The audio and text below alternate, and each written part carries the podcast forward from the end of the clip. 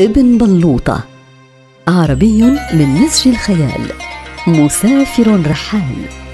جال أقطار العربان. يجمع قصص تلك البلدان.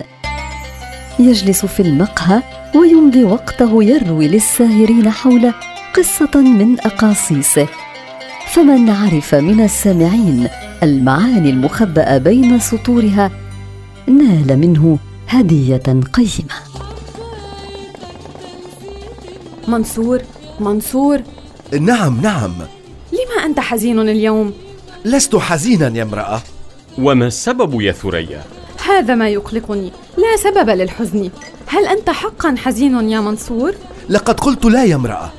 لا يبدو حزينا. من الأفضل ألا يكون حزينا. لذا أنا أسأل أمتأكد أنت يا منصور أنك لست حزينا؟ أوه. ما بالك يا امرأة؟ قلت لست حزينا وهل شكلي يوحي بالحزن؟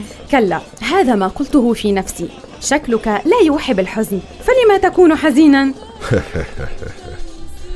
جلس إعرابي في مقهى من مقاهي بغداد يشرب الشاي ويتسلى بمراقبة الناس فدخل إلى المقهى رجل أشقر الشعر يرتدي ثيابا غربية الطراز راح صاحبنا يراقب الرجل الغريب ثم اقترب منه وسألة.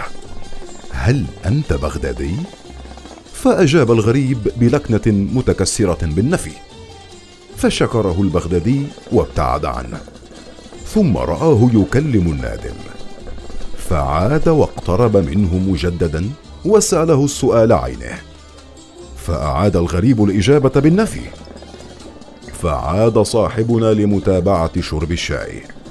إلى أن رأى الرجل يضع يده في جيبه. ويتناول مالا ويدفع للنادل في المقهى. فقام بعجل واقترب من الغريب وسأله بالله عليك هل أنت بغدادي أم لا؟ فتدخل النادل عندها وقال له يا رجل ألا ترى أنه أجابك بالنفي مرارا؟ فلم تكرر سؤالك؟ هل من شيء يوحي لك بعروبته؟ فأجاب البغدادي غريب هو لا يوحي حتى بأنه عربي. وما المقصود من القصة تلك يا ابن بلوطة؟